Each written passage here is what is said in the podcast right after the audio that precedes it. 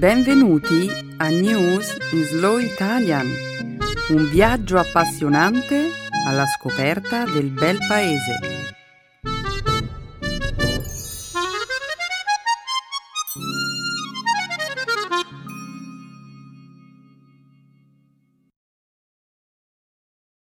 Oggi è giovedì 10 novembre 2016. Benvenuti al nostro programma settimanale News in Slow Italian. Un saluto a tutti i nostri ascoltatori. Ciao Benedetta, ciao a tutti. Nella prima parte del programma oggi commenteremo il risultato delle elezioni presidenziali americane 2016. Vedremo poi come lo scorso martedì il Parlamento ungherese ha respinto un piano che avrebbe introdotto un divieto alla ricollocazione di una quota di rifugiati nel territorio del paese. Proseguiremo poi con i risultati di uno studio che ipotizza che la distanza dall'equatore potrebbe avere un impatto sull'età di insorgenza della sclerosi multipla. E concluderemo infine questa prima parte della puntata di oggi con la vittoria dei Chicago Cubs nella World Series, la prima dopo 108 anni. Grazie Benedetta. Oh, ma c'è di più, Stefano. La seconda parte della trasmissione sarà dedicata, come sempre, alla lingua e alla cultura italiana. Nel segmento grammaticale passeremo in rassegna alcuni avverbi semplici e infine concluderemo il programma con una nuova espressione italiana. Cominciare da capo, da capo. Perfetto, Benedetta. Grazie Stefano. Allora, in alto il sipario.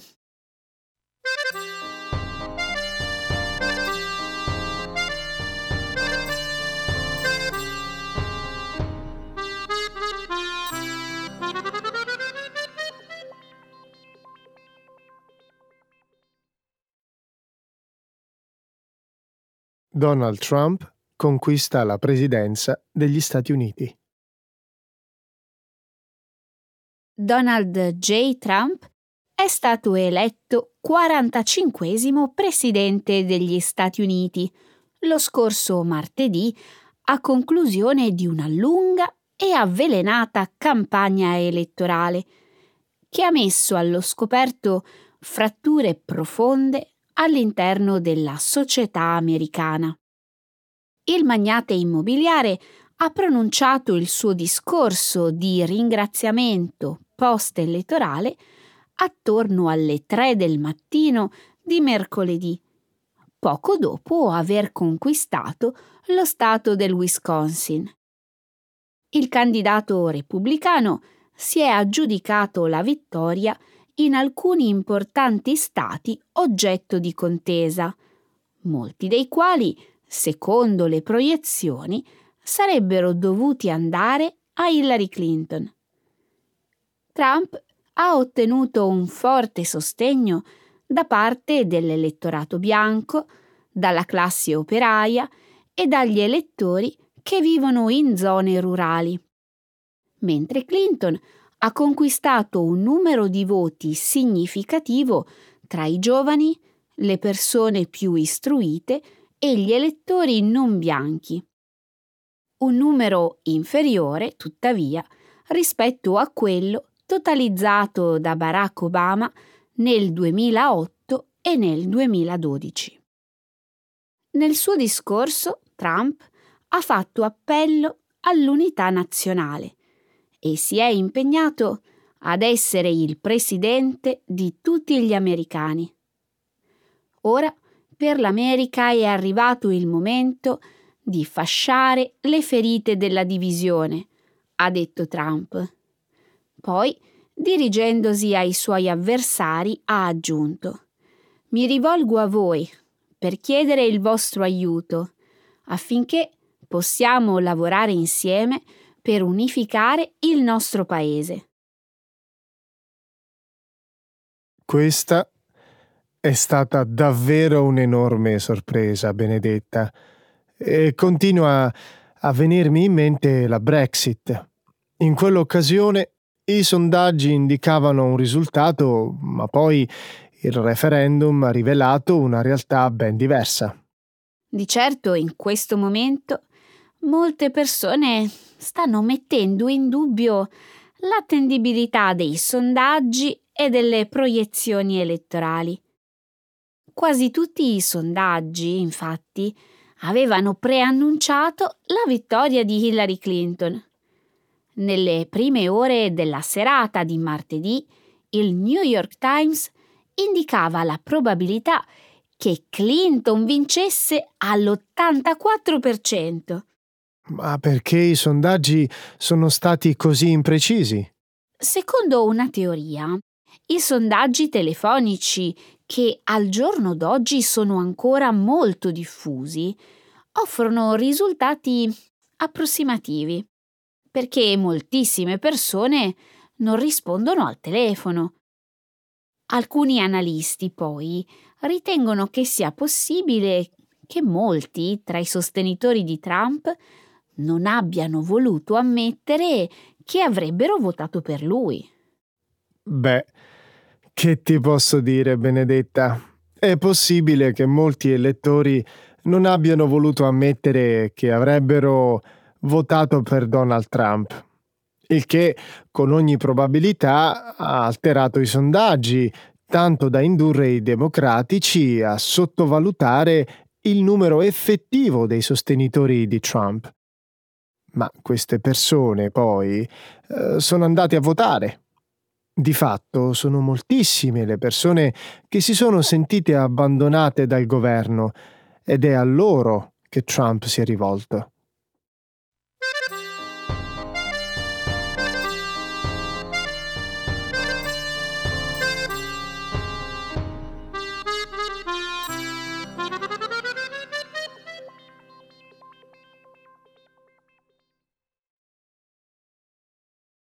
Il Parlamento ungherese respinge un divieto all'insediamento di migranti nel paese.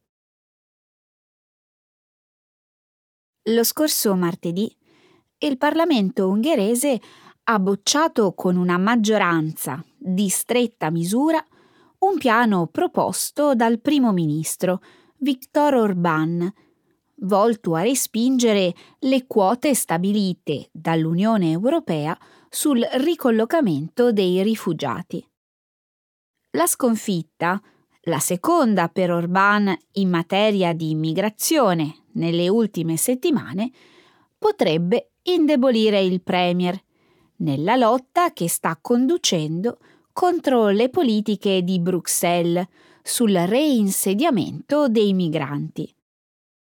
L'emendamento costituzionale proposto ha ottenuto 131 voti parlamentari, poco meno dei 133 necessari per raggiungere la maggioranza dei 2/3 richiesta per modificare la Costituzione. Il partito di estrema destra Jobbik, che in teoria avrebbe dovuto sostenere il provvedimento, ha boicottato il voto, dicendo che avrebbe offerto il suo sostegno solo se Orbán avesse accettato di annullare il programma che permette agli stranieri di acquistare il diritto di residenza nel paese. Orbán aveva chiesto il voto parlamentare in seguito al referendum del mese scorso sul programma di ricollocamento per quote dell'Unione Europea. Un piano che prevede il reinsediamento nel territorio ungherese di 1.294 richiedenti asilo. Il 98% di coloro che hanno espresso un voto nel referendum appoggiavano il programma del primo ministro per bloccare il sistema delle quote. Tuttavia, soltanto il 40% dell'elettorato è andato alle urne, un numero inferiore alla percentuale del 50% richiesta per assicurare la validità del risultato. Ok, questo significa che l'Ungheria non avrà altra scelta se non quella di accettare i migranti. Non esattamente. L'Ungheria ha presentato ricorso alla Corte di Giustizia Europea e una decisione in proposito è attesa per il prossimo anno. Nel caso dovesse perdere il ricorso, l'Ungheria dovrà accettare i quasi 1.300 migranti previsti dalle quote europee. Ma allora, qual era il senso di questo voto? È stato un atto puramente simbolico? Nel caso fosse stato approvato, l'emendamento avrebbe bloccato ogni futuro tentativo da parte dell'Unione Europea di trasferire dei migranti in Ungheria. Ad ogni modo, non avrebbe inciso sul ricollocamento dell'attuale quota di 1.294. Io sono sorpreso dal fatto che i parlamentari del Jobbik non abbiano appoggiato Orbán. Insomma, quella di boicottare il voto è stata davvero una strategia sensata per loro? Lo Jobbik non vuole che gli stranieri possano acquistare il diritto di residenza in Ungheria, un'opzione attualmente permessa dal governo di Orbán. Secondo il partito, questi stranieri rappresentano una minaccia terroristica. La stessa cosa, insomma, che sia lo Jobbik che Orbán dicono a proposito dei rifugiati. Quindi Orbán non è contrario alla presenza di stranieri in Ungheria, a patto che siano ricchi. Sembra di sì. Se investe 300.000 euro in obbligazioni ungheresi, uno straniero può vivere in Ungheria con la sua famiglia per almeno 5 anni. Orbán non vuole porre fine a questo programma, ma ha comunque detto che il suo partito è pronto a discutere i prossimi passi, in considerazione delle richieste dello Jobbik.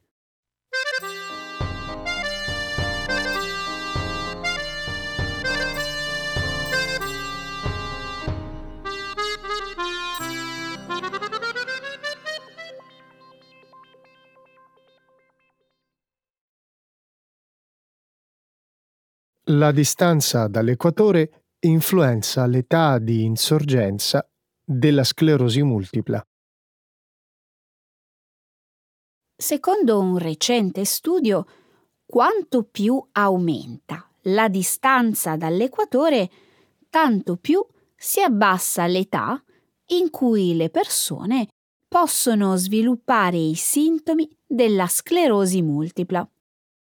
La ricerca pubblicata online lo scorso 3 novembre sul Journal of Neurology, Neurosurgery and Psychiatry, sviluppa una serie di risultati precedenti che indicano una prevalenza della malattia tra coloro che vivono a maggiore distanza dall'equatore. I ricercatori hanno analizzato i dati provenienti da un campione di oltre 22.000 pazienti affetti da sclerosi multipla, residenti in 21 paesi. Dai dati è emerso che i pazienti che vivevano nelle latitudini più elevate, da 50-56 gradi, tendevano a sviluppare i sintomi della malattia quasi 2 anni prima rispetto a quelli che vivevano in latitudini più basse, da 19 a 39,9 gradi. Di fatto, con ogni aumento di 10 gradi di latitudine, i ricercatori hanno osservato, in media, un anticipo di 10 mesi nell'insorgenza dei sintomi. Si ritiene che la sclerosi multipla, una patologia del sistema nervoso centrale, sia legata a fattori genetici e ambientali, tra cui l'esposizione alla luce solare e il livello della vitamina D. Nello studio, i pazienti che manifestavano un'età di insorgenza più precoce vivevano nei paesi con la più bassa esposizione ai raggi ultravioletti B, che in inverno contribuiscono alla produzione della vitamina D. Benedetta, questa è una scoperta davvero affascinante. Non sapevo che il rischio di ammalarsi di sclerosi multipla fosse correlato alla distanza dall'equatore. In effetti sembra che sia così. E questo è probabilmente il motivo per cui si osserva una maggiore incidenza di sclerosi multipla nei paesi dell'Europa settentrionale rispetto ai paesi che si trovano più a sud. Ma gli scienziati sono sicuri che questa correlazione sia davvero legata all'esposizione alla luce del sole? Non ci potrebbe essere qualche altro fattore all'origine di questo fenomeno? Beh, una teoria alternativa mette in evidenza il fatto che i paesi più lontani dall'equatore tendono ad essere più sviluppati e ad avere, in generale, un livello di igiene migliore, il che può eliminare i batteri benefici che potrebbero contribuire a tenere sotto controllo la sclerosi multipla. Esatto. Ora capisco la regola dei 5 secondi che mia madre aveva stabilito in casa. La regola dei 5 secondi? Se ti cade a terra del cibo e lo raccogli entro 5 secondi, lo puoi mangiare. Quindi direi che mia mamma mi ha fatto crescere in buona salute. Benedetta, tu mangeresti del cibo dopo averlo raccolto dal pavimento? Beh, dipende dal pavimento. Ad ogni modo, Stefano, la teoria che si fonda sui batteri benefici non è l'unica. In realtà, la teoria che chiama in causa la luce solare sembra avere molto sostegno, soprattutto da quando i ricercatori hanno scoperto l'esistenza di un legame tra la sclerosi multipla e il livello della vitamina D. Quanto è forte questo legame? Piuttosto forte, credo. Uno studio recente ha persino scoperto che i bambini nati con dei geni associati a una carenza di vitamina D hanno una probabilità doppia di sviluppare la sclerosi multipla da adulti. In ogni caso, mi sembra che nessuno di questi studi offra dei risultati conclusivi.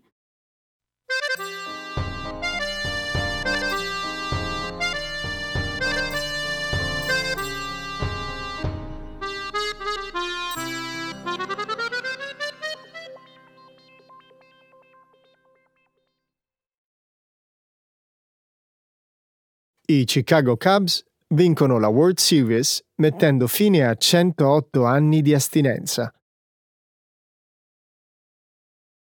Lo scorso 2 novembre i Chicago Cubs hanno vinto la 7ª e ultima partita della World Series contro i Cleveland Indians, conquistando per la prima volta dal 1908 il titolo più ambito del baseball.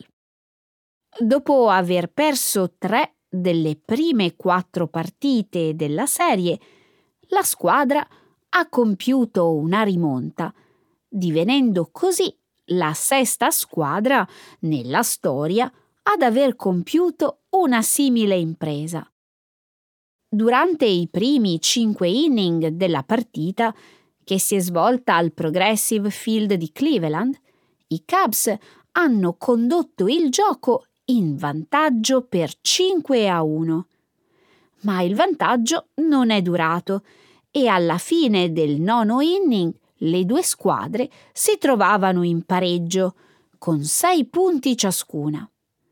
Poi, nel 10° inning, i Cubs hanno segnato 2 punti, aggiudicandosi la vittoria e ponendo fine alla più lunga astinenza della storia del baseball americano.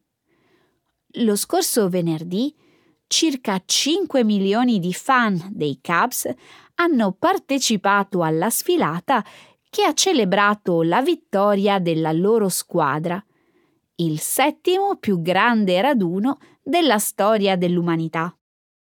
I fan degli Indians, invece, hanno dovuto fare i conti con una realtà molto diversa, dal momento che la loro squadra detiene ora il record del più lungo periodo, ben 68 anni, senza una vittoria nella World Series. Il 7° più grande raduno della storia dell'umanità. Certo che i Cubs hanno un sacco di fan davvero entusiasti. Questo è certo. Io sono felice soprattutto per i fan più anziani della squadra. Alcuni di loro hanno aspettato 7 o 8 decenni, o in alcuni casi persino di più, prima di vedere la loro squadra vincere. Sì, per loro deve essere stato un momento davvero speciale. Hai mai sentito parlare della maledizione di Billy Goat? No, che cos'è? È una storia davvero curiosa. Nel 1945 i Cubs si trovavano a giocare nella World Series contro i Detroit Tigers. Un giorno il proprietario di un pub chiamato Billy Goat Tavern andò a vedere una partita insieme alla capretta che teneva come animale domestico. Una capra come animale domestico? Sì. Durante la partita, le persone che si trovavano sedute vicino alla capra presero a lamentarsi per l'odore che l'animale emanava e così l'uomo e la sua capra dovettero lasciare il campo da baseball. L'uomo ovviamente si arrabbiò moltissimo e nell'allontanarsi disse che i Cubs non avrebbero vinto mai più. E infatti era da quanto? 71 anni che i Cubs non vincevano. Sì, anche se, a dire il vero, nel corso degli anni 80 e 90, il nipote di quest'uomo cercò di porre fine alla maledizione. In che modo? Presentandosi al campo da baseball con la sua capretta. I proprietari dei Cubs erano così ansiosi di porre fine alla maledizione che permisero alla capra di entrare. Di fatto, le permisero persino di passeggiare sul campo da gioco, senza alcun risultato. Beh, fino a quest'anno.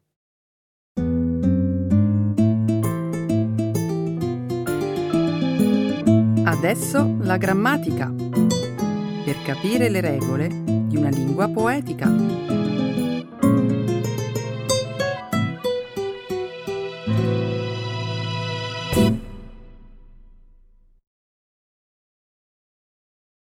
Simple adverbs. Ti piacciono di più i film o le serie televisive? Non ho particolari preferenze in merito. Guardo volentieri entrambi. Gli eventi sportivi, invece, sono la mia grande passione. No, non parliamo di sport, per favore. Preferisci le serie TV tradizionali oppure quelle che parlano di politica, criminalità o personaggi storici? A dire il vero, penso che sia sempre meglio guardare un bel film con una trama interessante, piuttosto che sceneggiati strampalati che parlano di medici, eroi, avvocati in prima linea e preti investigatori. Conoscendoti lo immaginavo. Allora magari non l'avrai vista. Che cosa? La serie televisiva di cui tutti parlano, The Young Pope, diretta dal premio Oscar Paolo Sorrentino in Italia sta riscuotendo un grande successo. Ah, ti sbagli. Ho guardato The Young Pope. Ricordati che stai parlando con un appassionato di cinema. È vero, maestro mi deve scusare. Ma hai finito di prendermi in giro? Che dicevi sulla miniserie TV The Young Pope? Ah sì, che è stata accolta molto bene dal pubblico italiano. Sai che la prima puntata andata in onda sul canale Sky ha avuto ascolti straordinari, addirittura superiori forse alle attese? Lo so bene. I primi 2 episodi hanno tenuto incollato allo schermo un numero di spettatori maggiore persino delle seguitissime serie televisive americane Il Trono di Spade e House of Cards. Penso che gran parte del merito di questo successo sia da attribuire alla fama e alla bravura di Jude Law. L'attore inglese nei panni del Papa è bravo, non lo nego. Ma pure Diane Keaton, l'italiano Silvio Orlando e Scott Shepherd sono fantastici. Conosci la trama del telefilm? Un pochino. La trama ruota attorno alla decisione del collegio cardinalizio di eleggere Papa un giovane cardinale americano di 47 anni, interpretato da Jude Law, con l'intento di ravvicinare i fedeli alla Chiesa. Una sorta di rilancio della Chiesa, un piano di marketing. Sì, esatto. Il fatto che non fosse mai stato eletto un papa così giovane prima suscita grande sorpresa e interesse. Con il passare del tempo, però, il nuovo pontefice rivelerà tutta la sua imprevedibilità. In che senso? Il Papa, pensato da Sorrentino, non vede la Chiesa come un'istituzione moderna, aperta e vicina al popolo, bensì un luogo nascosto e impenetrabile. Tutto al contrario di quanto sta accadendo nella realtà con Papa Francesco. Esatto. Se ho capito bene, il personaggio interpretato da Jude Law cerca di creare attorno a sé un alone di mistero per aumentare l'interesse e la curiosità dei fedeli. Una strategia differente, ma sempre con l'intento di attrarre i fedeli. Se guarderai questa serie TV, ti accorgerai che racconta di un clero tutt'altro che infallibile o diabolico, ma profondamente umano con tutti i limiti, le debolezze, i pregi e i difetti di tutti gli esseri umani. Maestro, la sua recensione è stata superba. Ancora con questo maestro. Benedetta, basta, altrimenti poi inizio a crederci e a prenderci gusto. Ecco le espressioni, un saggio di una cultura che ride e sa far vivere forti emozioni.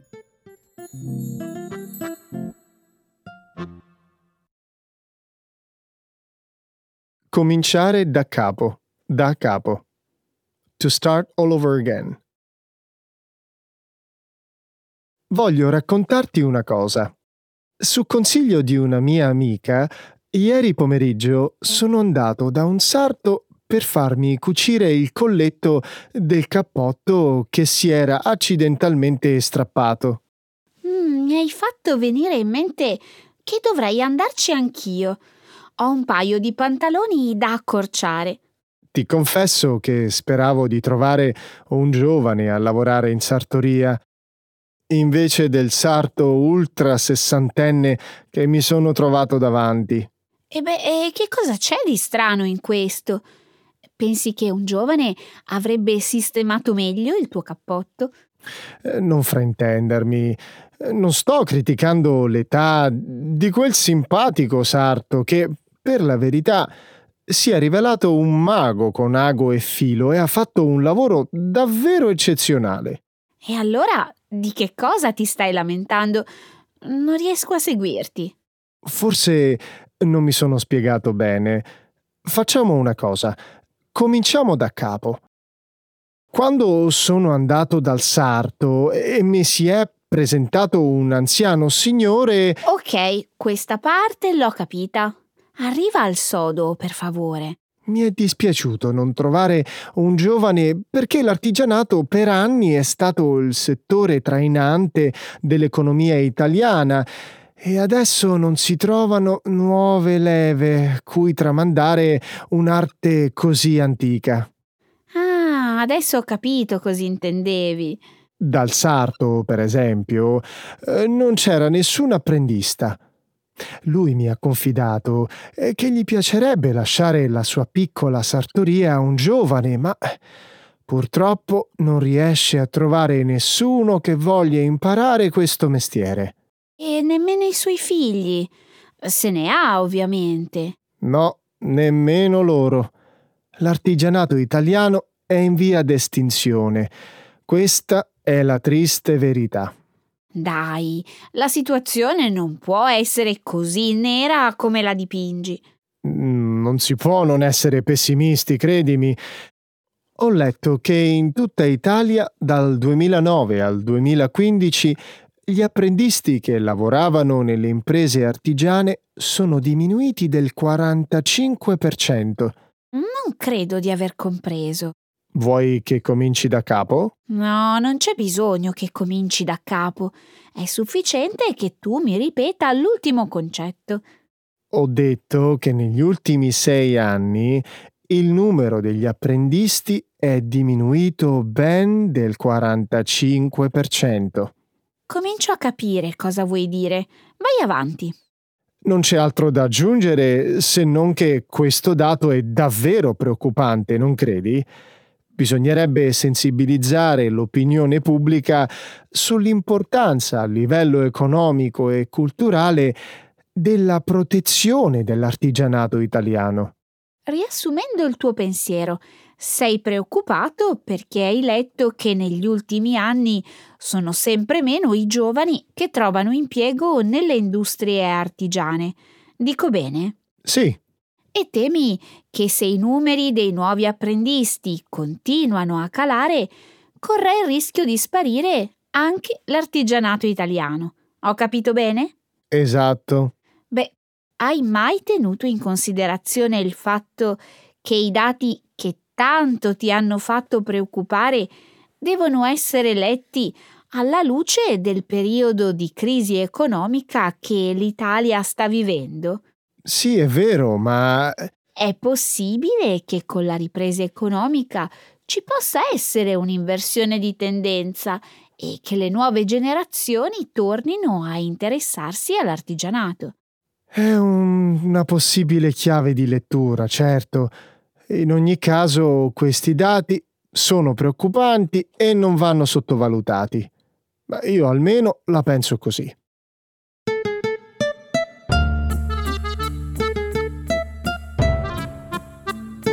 Benedetta, finalmente la campagna elettorale è finita. Ti mancherà?